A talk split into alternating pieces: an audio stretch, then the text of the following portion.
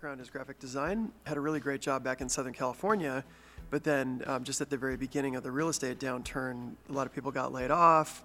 Um, basically, my whole department that I had started from scratch, which is what they had hired me for in the first place, ended up getting shut down. One of the callings that I was feeling as a father and a husband was just that I really wanted to be a provider for the entire family. And I just didn't feel like I was meeting that call. Just when things were probably going to get bad, um, God just provided an amazing job out of nowhere. I met a person in a networking group that I was in that was able to get me an interview in a company that I always thought would have been great to work for. It just felt right and uh, ended up working terrific because um, it provided for us all the way up until today, you know, and it continues to provide for us when we definitely would have needed it the most. We just really felt like God was just orchestrating everything. I was able to see how He was working in it after the fact, which is always really interesting. It's, it's like going back and reading your journal. You can see how everything fell together after. When you're in the middle of it, it feels like chaos and you just don't know what's going on, but you trust and you pray and you, you know, you just completely rely on Him that He is taking care of it no matter what you do. I'm always feeling that guilt struggle about, you know, not being able to give 10%. It's definitely a trust issue, um, especially when you may not have everything that you need or feel that you have all the provisions that you need. I don't give to get back, so, you know, I'm not expecting anything in return. I know God, you know, will bless whatever we do, and it's it's not always going to be in a monetary fashion. I'm just looking to just be obedient more than anything, you know, and that's that's what my wife and I have always tried to do is just be as obedient as possible. The verse about um, not storing your treasures up on earth but in heaven instead is absolutely my favorite verse. If we're trying to hold on to our money so tightly here and our possessions, there's no U-Haul on a hearse. So there's just no point. We're only going to have it while we're here, and that's it. I mean, we can absolutely make the most of our lives here, but if we're not believing that God is going to take care of everything and we can't trust in Him to take care of us no matter what we give and no matter what we do, it's pointless. So the best thing we can do is trust in Him 100% with what we have because it's not even ours in the first place. He's given us everything that we do have. So technically, all we're doing is borrowing it from Him. He can take whatever He wants, and He doesn't need any of it at the same time. I know so many people that struggle with, you know, well, why do I have to give? God doesn't need it. No, he doesn't need it, but it definitely shows the obedience that we need to show him as part of our faith. Okay, so let's close in prayer. We'll have an invitation. You can tell he believes it, right? You can tell that's passionate on his heart. It's not something he's doing casually. He's thought this through uh, big time. Hey, we're in the discussion, and uh, you knew this before you came today, most likely. Uh, we're talking about this topic of, of money, and we're going to do it this week, next week. We'll be done. But here's, here's what you're going to need to figure out somewhere in this conversation. And you'll decide this. Somewhere you'll make this decision. And that is uh, either my leaders are having this conversation with me because at the end of the day, they're basically self interested. Uh, they're just looking for more money for themselves and looking for more money for the church, and they just want bigger budgets. And that's, that's what's motivating this conversation in the room, and therefore I'm a little disappointed and highly frustrated uh, with my leaders. Or my leaders truly, truly, truly believe that, that this conversation is vital for my life, that, that there are blessings from God that I will never experience, that I will miss through the entirety of my life if I don't bring this part of my life under subjection and in obedience to what Christ has asked. That true the conversation last week that there's literally things that God is hoping and wanting to do in my life that I will never experience until this part of my life gets right.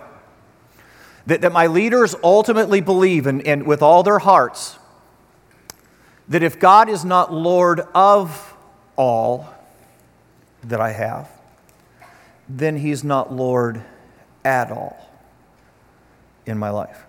And, and you'll, you'll land in one of those two camps and you'll decide why we had this conversation and what motivated us and whether or not you want to heed or listen. Here's what I want to do this morning. I, I just want us to uh, kind of dive into this a little different than what we normally do, but I just want us to grab our Bibles real quick, go to what I think is a highly intriguing passage of Scripture. It's a passage that very often I think you and I would read and go, What? I'm not sure what Jesus was trying to say there. I, I don't know that I get the conversation. And yet, uh, if you and I uh, unpack this, I think it has incredible uh, potential for you and I today. So grab your Bibles, go with me to Matthew chapter 6. Matthew chapter 6. And if you're not aware or don't know where that is, it's new to you, go to the back of your Bible, work to the left. You're going to find this book of Matthew. It's the beginning of what we call the Gospels. Matthew chapter 6.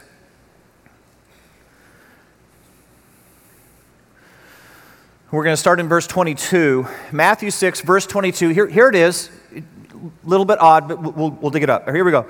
Jesus is talking. Here's, here's, here's the conversation he has with those around him. He says, The eye is the lamp of your body.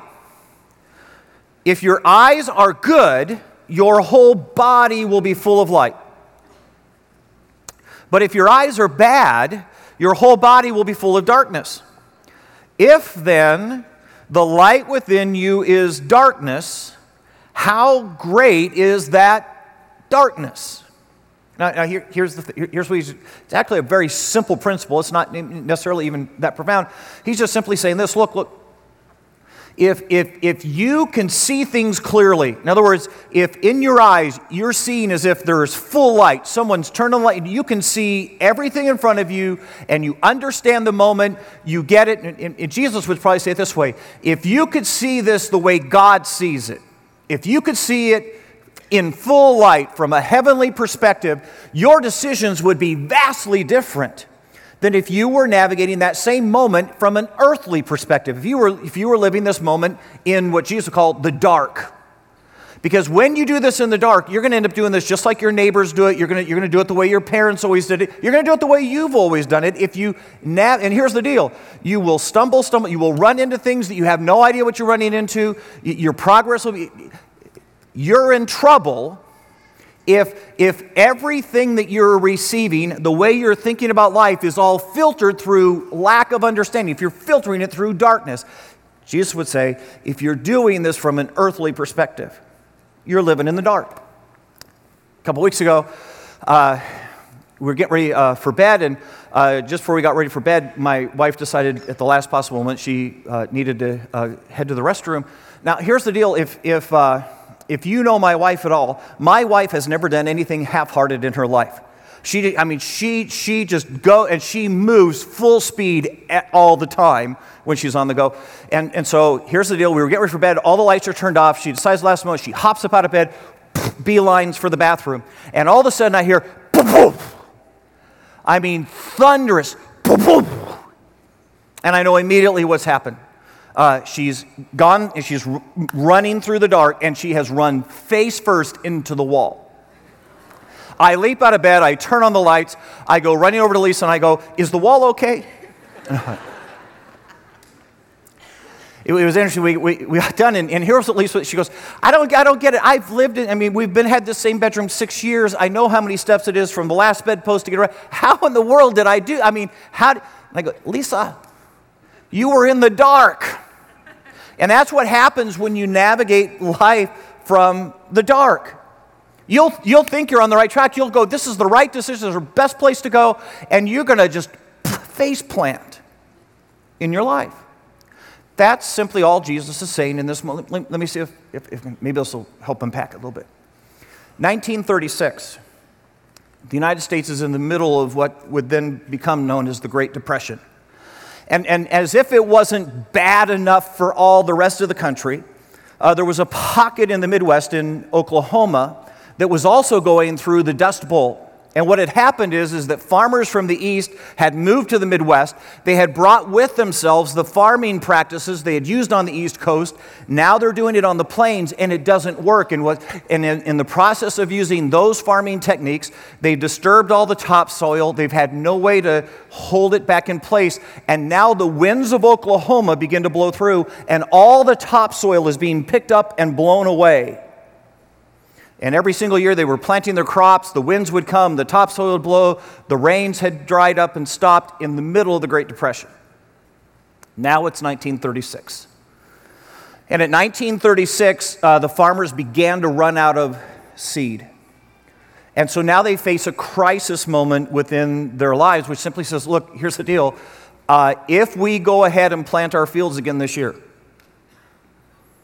knowing that the winds could come, knowing that the rains may not, we've really got no guarantee that we get a crop. And the problem is, we're so low on our seed stock and, and on the grain that we have that to plant the fields, you realize that's, that's, a, that's an all or nothing decision because we won't have that grain to eat then. So we're going to take this grain, we're going to put it in the ground, and in essence, at that moment, it's lost to us unless the crop comes in.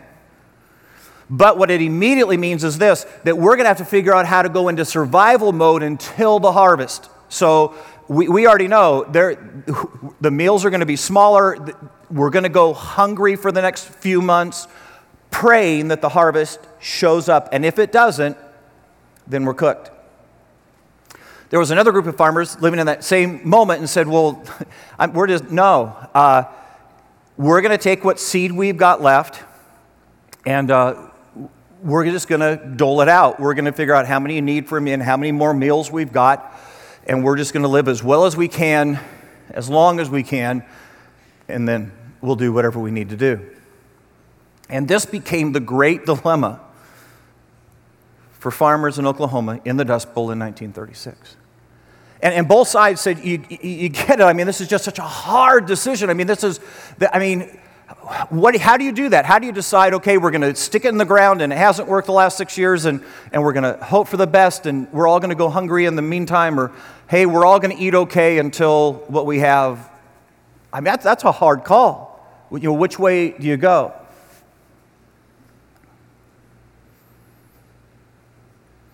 You get that's not a hard call.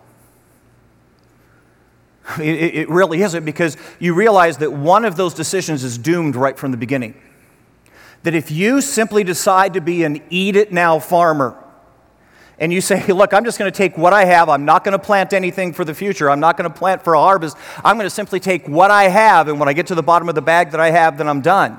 If you're an eat it now farmer, there is no prospect for the future. I mean, there's not even a chance that that scenario turns out okay if you're an eat it now farmer. Your only hope, and I get that, you know, for them it felt like a long shot, and I get in that moment that they thought, wow, you know, we're going to, this is going to be sacrifice and cost, but your only shot is a harvest. Your only shot is to start to live for the hope that there's a future on your farm. Because if you eat it now, then there is, there's a definitive ending. Here's the interesting part. In 1936, the farmers who ate their grain became what was then known as the Okies. And what they didn't realize is they were only halfway through the Great Depression and they spent the next seven years literally living as hobos and migrant workers. They lost their farms because they were eat it now farmers.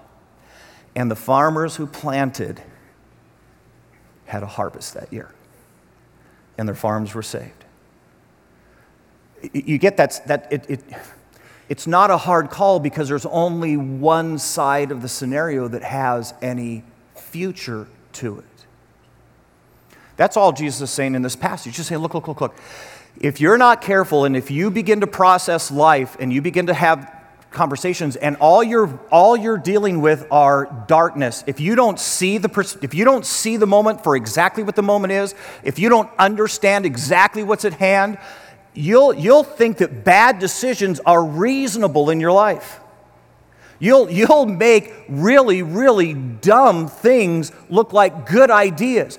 But if you would simply see this from God's perspective, if you would turn the light on, so to speak, Jesus was in your life, you realize you won't bump into anything. It, it, the answer from here to there will get crystal clear. Now, here's the interesting part when you and I hear Jesus have this conversation about light and dark and, and, and, and if you could see it and understand, I think you and I then immediately go, well, okay, so Jesus is getting ready to teach a moral lesson. He's going to teach about sleeping with your boyfriend or he's going to teach about lying or, you know, something. You know, this is going to be a light and a dark. You know what's interesting about this conversation that Jesus says, look, if you could simply see this from the way God sees it, your answers would be really, really easy. You know what the conversation is? Money. Money. And he simply says to you and me, look, look, look, if you do this the way your friends do it, if you do this the way you've always done it, if you do this the way you're, if you do this from an earthly perspective, this is going to look like a really, really, really hard decision. And you're going to make your decisions in the dark, and you're going to run into walls, and you're going to make mistakes with your money that are absolutely unnecessary in your life. But if you would begin to change, if you would let me turn on the lights and if you would begin to see this from a godly, perspective, do you know that your way from here would be crystal clear? This would be such an easy decision. And you would never be an eat it now farmer. if you knew what I had to say about this. So let's go back in Matthew chapter 6. Let's go to the couple verses ahead of this conversation. Matthew chapter 6, let's start in verse 19 this time. Here we go. Here's what it says Do not, do not, do not. It's almost as if Jesus begs, says, Look, look, look, whatever you do, don't do this. I mean, don't, don't go here. Don't step across this line. Do not store up for yourselves treasures on earth where moth and rust destroy and where thieves break in and steal. Just don't do it, Jesus says. But instead, store up for yourselves treasures in heaven where moth and rust don't destroy and where thieves can never break in and steal. For where your treasure is, there is your heart also. And then, the eye is the lamp of the body. If your eyes are good, if you could see this the way God sees us, this would be simple.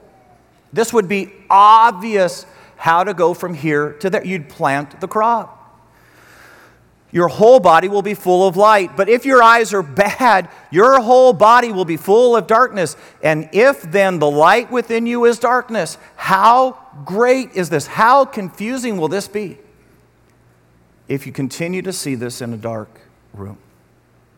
So here's the question what would God say? What would God say about our money today to turn on the lights? What would it mean for you and I to flip the switch and say, okay, God, I, God, as we have the conversation, I just simply want to understand my money from your perspective, from a God perspective, and not so much from my human, darker perspective.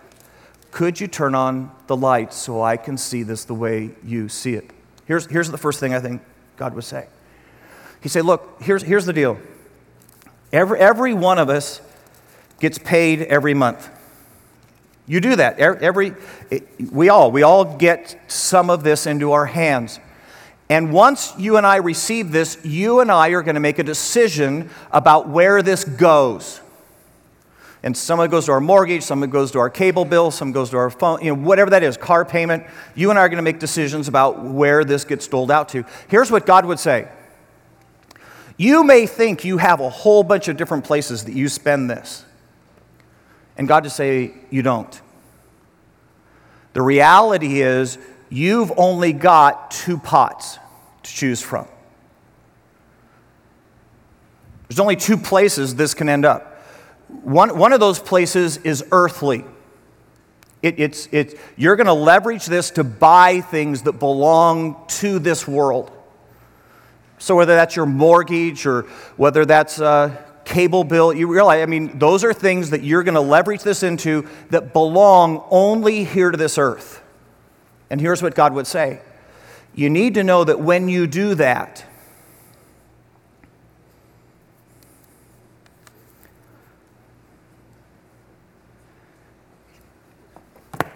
Whoop. There we go. When you, do, you might as well be burning it. Because here's, here's the reality about anything that you and I leverage into this earth that once we spend it on earthly things, it, it's gone. It's gone. I mean, think about it. You, you have to have the premium cell phone with all the unlimited unlimiteds, and, and you pay some horrendous bill, but you get, you get, when that month is over, that month is over. And whatever you spend, I mean, that's gone. Forever, forever, it's gone. I mean, you might, you might as well.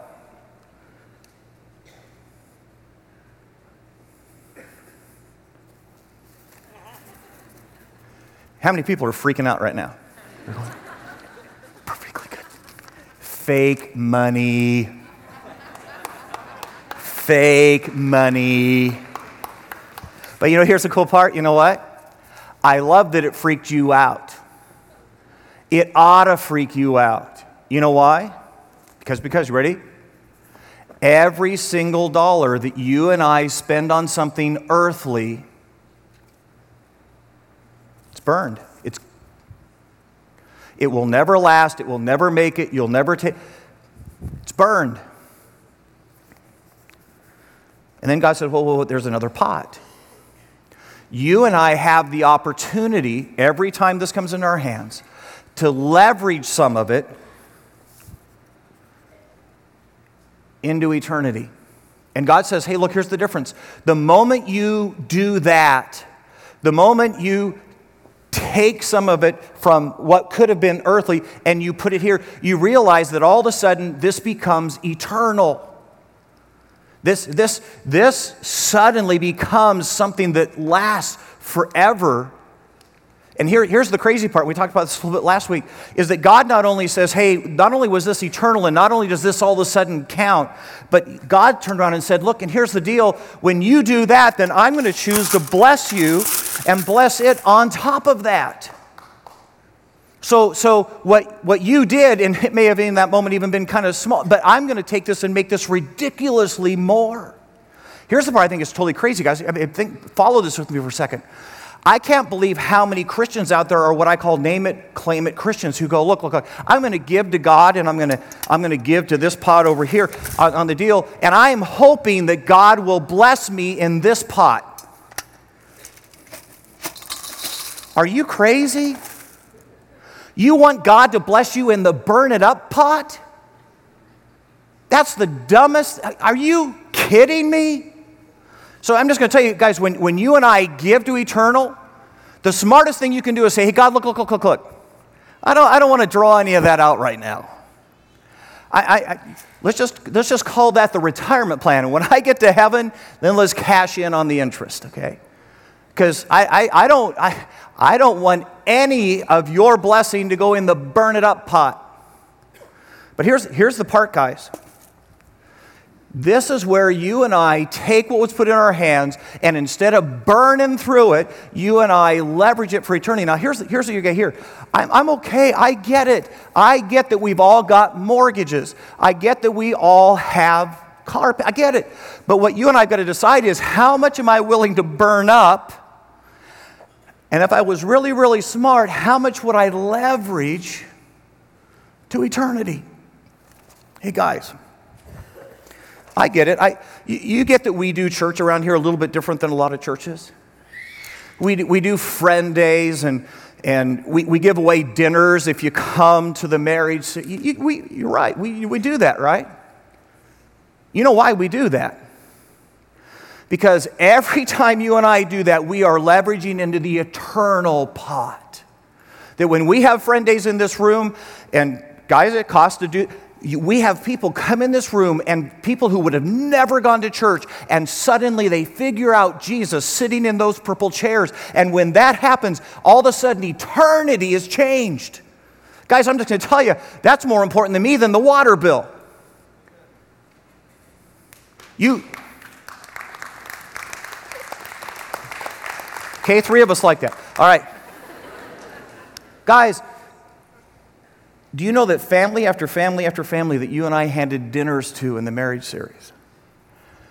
We got to hear the story that said, we, we were on the verge of divorce, and coming to this place was literally the last resort. Guys, Every time we, and you're right, you're right. We do church a little different than, but you want to know what? I'd rather be at a church that was leveraging everything they could into changing lives and not taking every penny they get and putting it into the heating bill.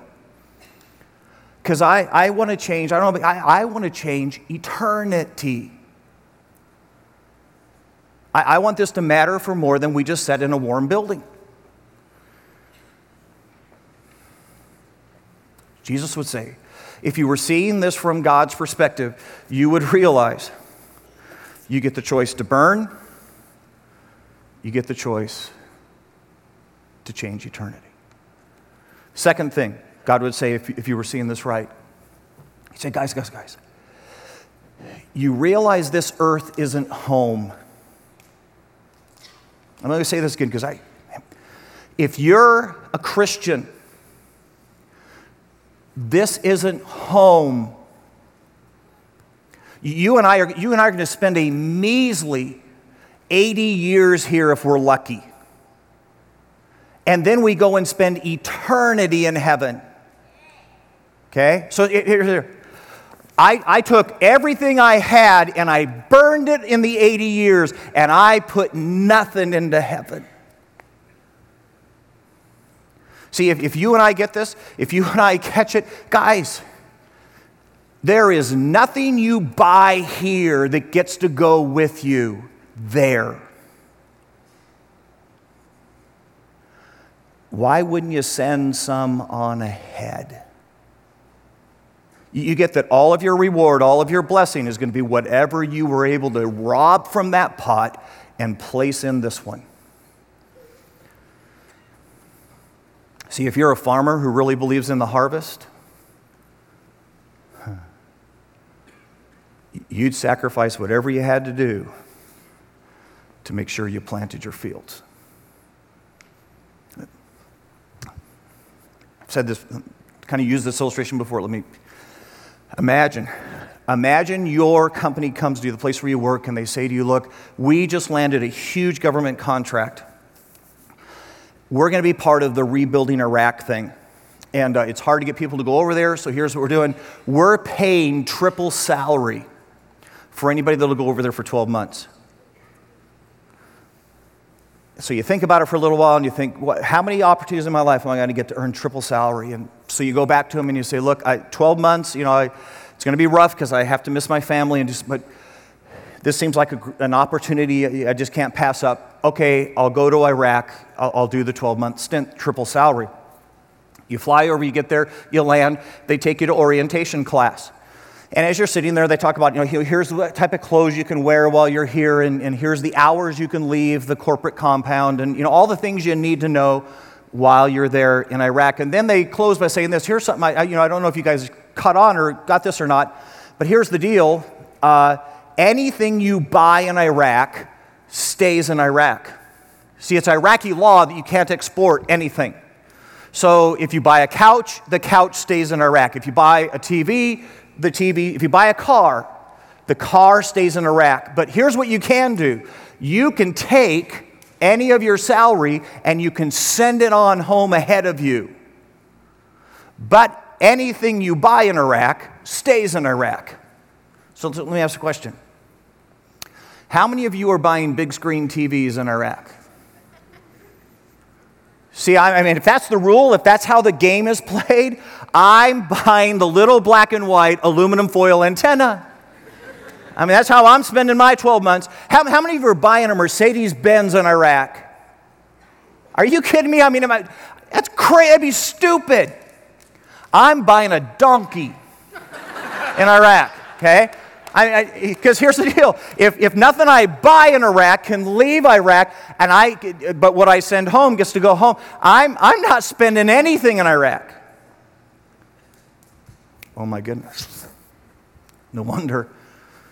No wonder Jesus said, Look, look, if the lights were turned on, if you could see this from God's perspective, if you knew this isn't home, and that nothing you buy here gets to go home with you. You and I'd stop feeding the earthly pot.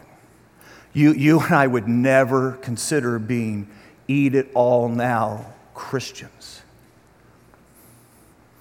We'd be planting.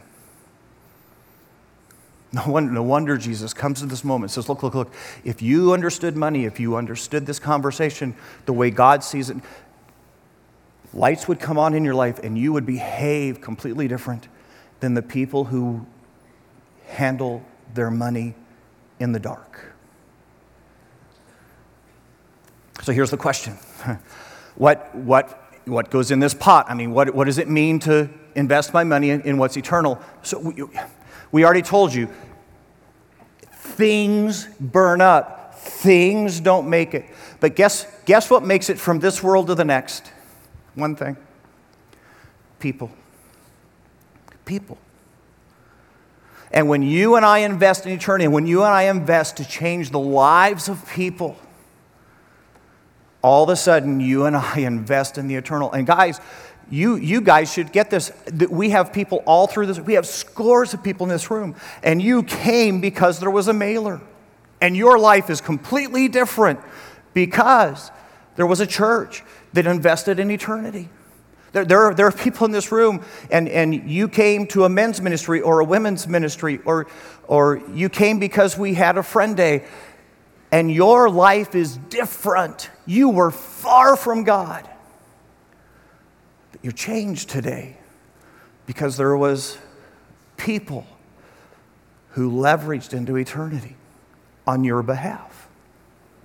Matter of fact, here's, here's what I want to do. I, I just wanted to bring up a couple people, a couple of us, and just have this discussion about when you and I invest in the eternal, how it begins to change the now for eternity. So here we go. One, two, one, two. Is this?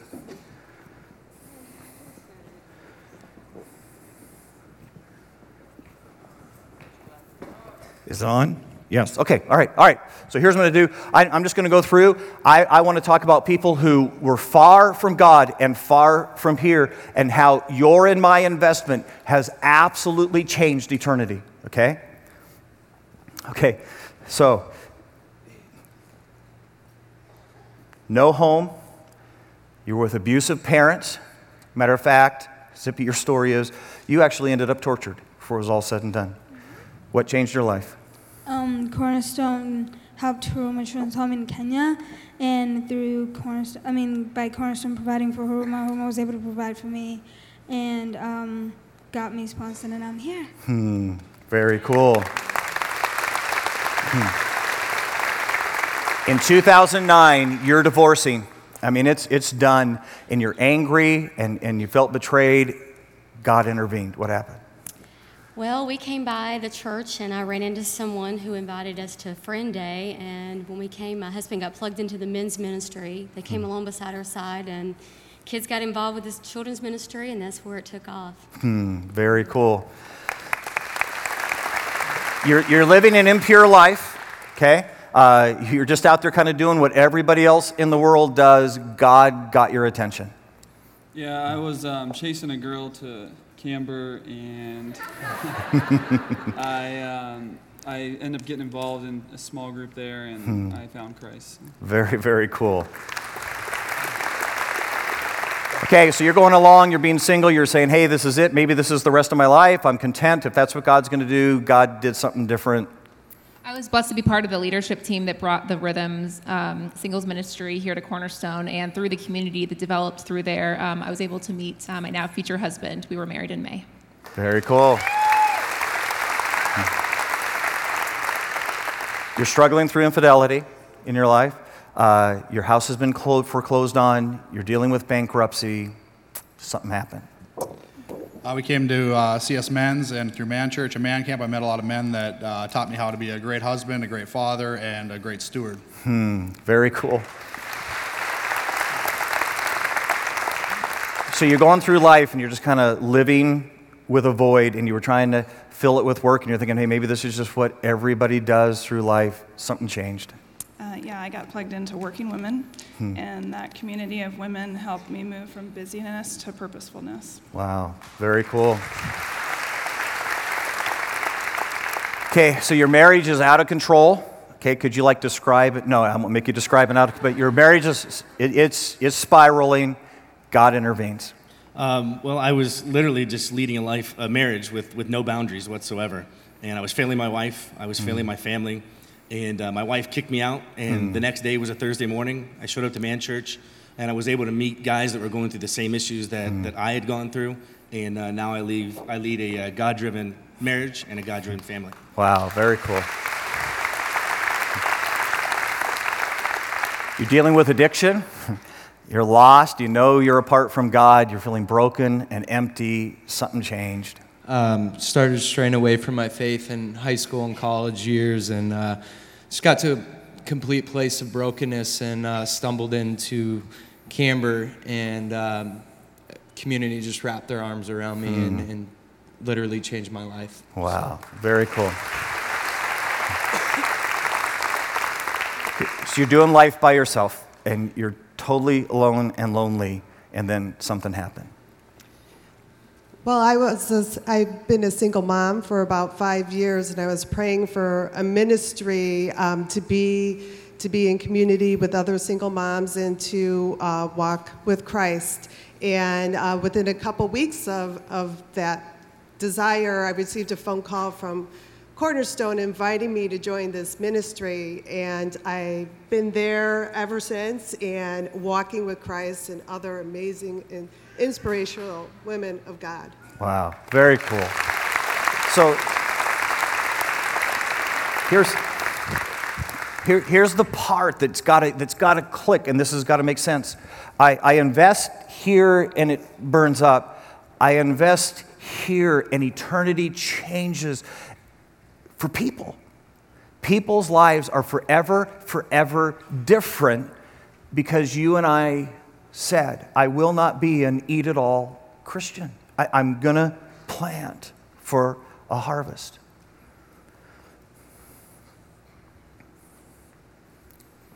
You, want to hear what ought to break our hearts? We don't do all these ministries anymore. You, you realize we stopped doing friend days. We, mail a quarter of the mailers that we used to mail. We don't advertise in movie theaters anymore. We had one big series this year to invite our friends to. We shut down singles ministry two years ago when money first started getting tight.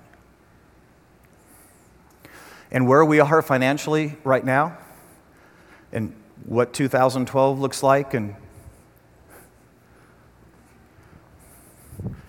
we're not going to finish Huruma. I don't know that you and I are going to have a college ministry in 2012 or a men's ministry or a women's ministry.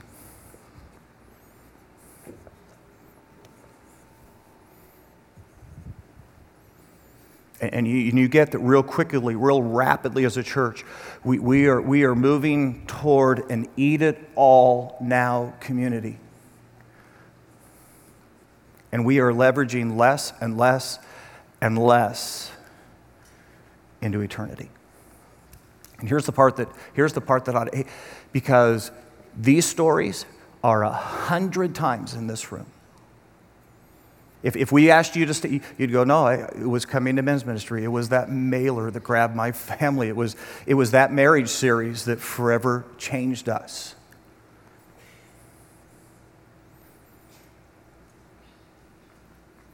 And we are rapidly becoming an eat it all now church.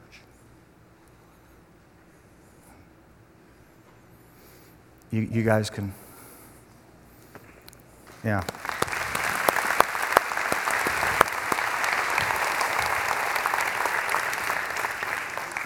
So here what I'm going to do. I, remember we were talking about seeing this from a from a different perspective, seeing that seeing this the way God would see it. So here's what I'm going to do. I, I want to create for you and me an eye chart. Okay, and so I'm just going to ask you to help help me do this. Look, I don't I don't know where the givers sit in this room. I, I, don't know that. So we're just going to do this for purposes of illustration so that you and I get it. Okay? All right, so I'm guessing, I'm guessing that most of us in this room, if we were talking about the welfare system, would say, look, this is, this is something that's fundamentally broken. Because I think all of us would say, look, if there's a family in real need and real distress, by all means help that family. Help that family. But what, but what we struggle with, I think, is those who would abuse the system, those who would say, Look, I'm never going to work, I'm not going to look for a job, I'm just going to live off of everybody else, I'm going to mooch my way through. And most of, us say, most of us would say, that willingness to mooch on, I mean, that is broken. Matter of fact, some of us would even say, and I'm pretty mad about it. Anybody? Okay, a couple Republicans in the room. All right, all right. So, just to give you perspective, Okay, just to give you perspective. Okay, everybody sitting on the end, the first two, right here, go ahead and stand up. If you're one of the first two sitting on the end, go ahead and stand up.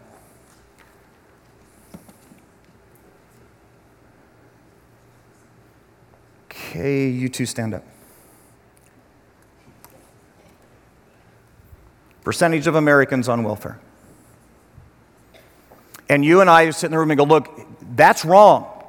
That's wrong that you would take advantage of all of us, that, that we're carrying our weight and you're living off of our effort. And matter of fact, many of us would say, you know what, if we don't get that fixed, this has the potential to financially cause chaos within the American system. And, and I, want, I want that done, I want that repaired as soon as possible. Okay? Go ahead and sit down. Anybody know what percentage of the church tithes? 6%. Okay, so from right here, okay, everybody on this side stand up.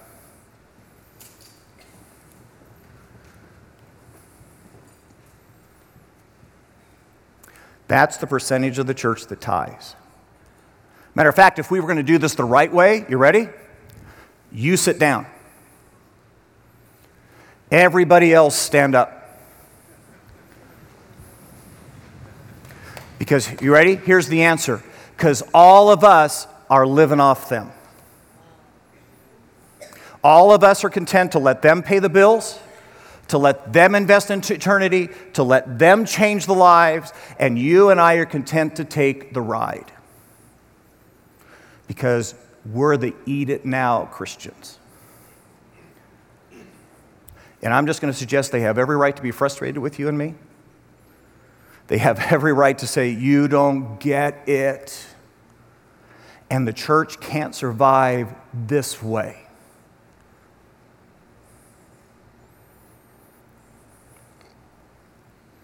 And if you and I aren't careful, we will close down ministries and close down ministries, and that'll dry up at Cornerstone.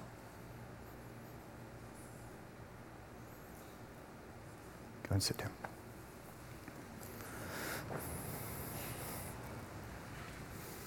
What would Jesus say? I mean, it, given this conversation, given this moment, given the things we're saying, honestly, what would Jesus say? You, you already know the answer. Do not, do not, do not, do not. Do, do not spend your life buying things that burn up. Don't do it. Whatever you have to do, whatever grain you have to take out of that bag, whatever sacrifice you need, leverage something, something into eternal.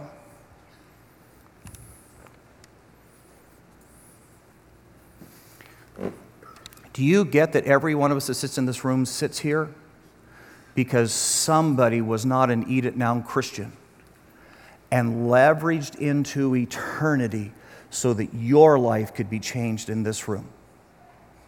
Every one of us owes whatever God has done in here and whatever has happened to my spiritual development. And if I've just, every one of you owes that to a planted Christian. When you and I were starting this church, when, when there were not thousands and thousands, when, when we were just saying, look, we're going to go to this community called Chandler, Arizona, and uh, we just want to put a church there that would be powerful and would touch people's lives we had to go out and fundraise, which I'm just going to tell you guys is horrible. I hate the conversation. And so I had to go literally to hundreds of people and say, look, there's nobody in this church we're going to start yet. So we can't even take an offering. So we're going to ask you to support us for three years in hopes that we can build a church. Would you support us every single month? and, and I'll just be, you know, you start a list and you go down the list and you, and, you, and, and you think, and we had people on our list that had gobs of money, gobs of money. And we thought, okay, th- there's, there's how it's going to happen. Those people with gobs of money, they're just going to write us a check. It's all going to be done. Did you know that rich people are really selfish? See, all of us are sitting in this room and we're going, oh, you know what? If I had more, I'd give. No, you would not. If it terrifies for you to give the tithe, if it terrifies you to give God $1 when you only have 10, you will not even consider God giving God a thousand when you have 10,000. It gets harder the more you have. Ask any rich person if they tithe. And so we'd sit down and I'd say to these people, look, you could change this. You could, you could do this. You could, you could write me a check. And, and, this, and they'd go, you know what, Lynn, we're there. Man, we are so behind you. We're going to support you 10 bucks a month. You know who the number one giver to Cornerstone was when there was no Cornerstone? Orally, England. Orally, England was a lady whose husband had taken off on her and abandoned her with her ready seven children. She raised those seven children by her house. You know how she made it? You know how she earned her living? By taking in elderly people who needed nursing care. So, in her 1,500 square foot house, she had seven people, convalescent, in their hospital beds, and she's taking care of them. She is wiping things that you and I don't want to wipe. She is cleaning up things that you and I don't ever want to have to clean up. That's how Orally England is making her money. And if there was ever a person who you could say, look, look, Lynn, I, I, I don't have enough. I mean, I, are you kidding me? I mean, I know I've got this, but I mean, it takes all this just to do this. And I mean, I, there's, I, you know, maybe if I had more, I could, but Orally England gave $200 a month so that you could be here because Orly England was not an eat it now Christian. She believed with all of her heart that anything she could leverage here mattered for eternity. And you are in the room because of Orly England.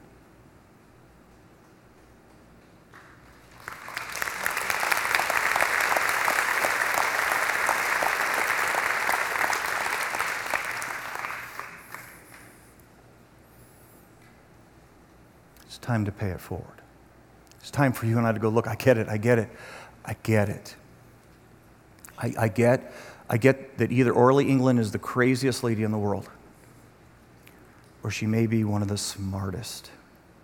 And, and, if, and if, if, if, if just a portion, if a small portion of this crowd would step up and say, I, am the next Orly, I get, count me in. I, I, I see it differently now. Get this? Okay, the people that were standing, stand. You ready for this? Rest of the section, stand. If simply that much more of the room moved, so all the rest of us continue to move, all the rest of us say, No, no, no, I'm going to be an eat it now Christian. If just that much more of the room moved, we'd finish Huruma. We'd reopen our singles ministry. Men's would go forward, women's would go. Not only that, you ready for this? Ministries right now that we have to say, look, we don't have a place for you, don't have a room, you got to cancel, you can't do it. We'd have room. Everything would change if that many of us moved. You guys can sit down. So you and I end up in an incredible moment. Are there any orally Englands in the room? Who say, look, I, I get it, and, and I, am not, I'm not going to burn it all up here. I'm going to send some of it forward. I'm going to begin to, I don't care if it causes sacrifice, and I don't care if it means I'm going to leverage into eternity. Here's the deal we gave you a card today. I'm not going to ask you to fill out the card today. okay. Um, I gave you a card today. Here's what I want you to do I want you to go home and pray. Because here's where, we're, here's where we're at right now. Let's just be honest and open. Our giving right now is trending down so far. We, we, have, we are moving so rapidly toward a eat it all now Christian mentality in our church. We don't even know how to build next year's budget. And so we're just going to ask you would you go home and would you meet with your spouse? Would you simply pray? And then we're going to ask you would you come back next week? Would you put down this card? This is what my plan is to give every month for 2012. Now, here's the deal nobody's going to write you a letter, nobody's going to call you if it doesn't happen. None of that. We just need to even know how to build a budget. We need to know if we're closing down ministries next year. And, and this is to help us know where we're at okay? And I'm just going to simply ask you to come back, put it in so that we have some sort of a sense. But here's what I am going to ask I'm going to ask that you pray about being orally. And that, and that you say, I think it's my turn to stop living off the rest and letting them care. I think it's my turn to invest in eternity.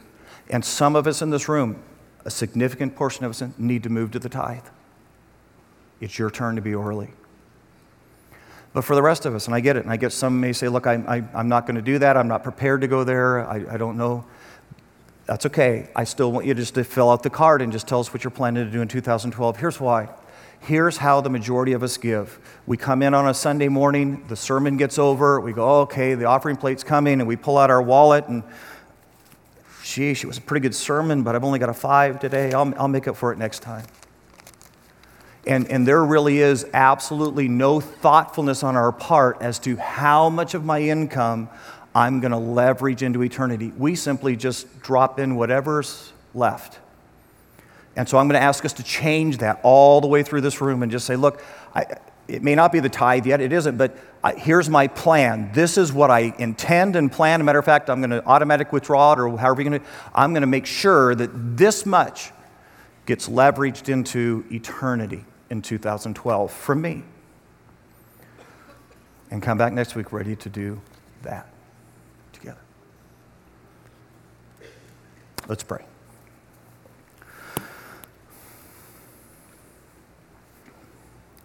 Here's what I was going to ask with heads bowed and eyes closed.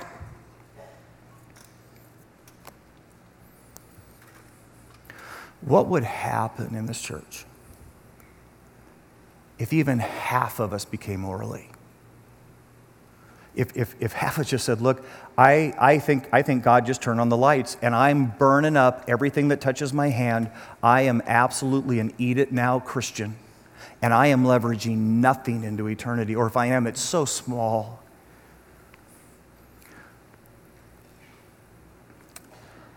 I'm going to be the next orally. You realize if, if we did that, eternity, we would change Chandler. We would change Chandler for God.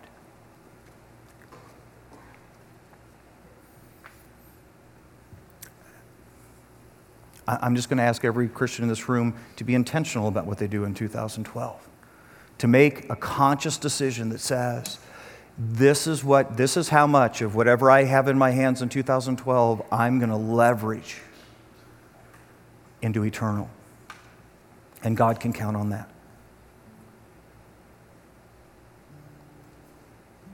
And just say, God, what, what, what am I supposed to put on that card when that card comes next week? Dear Lord Jesus, if, if we understood our finances through your eyes, it'd be like the lights coming on in the room. We, we would make completely different decisions about our dollars if we could see our dollars the way you do. God, help, help a people who are only visiting this place not to waste all our money in this place.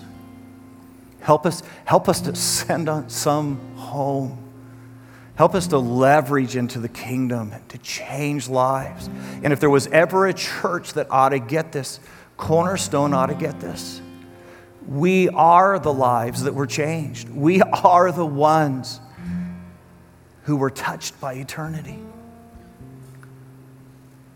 because of the Orleans. God, may, may you just change our culture in this conversation. May you change how we think in the midst of this discussion.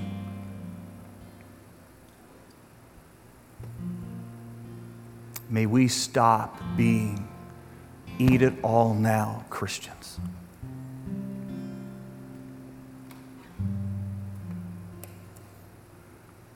And this we pray in Jesus' name. Amen. Going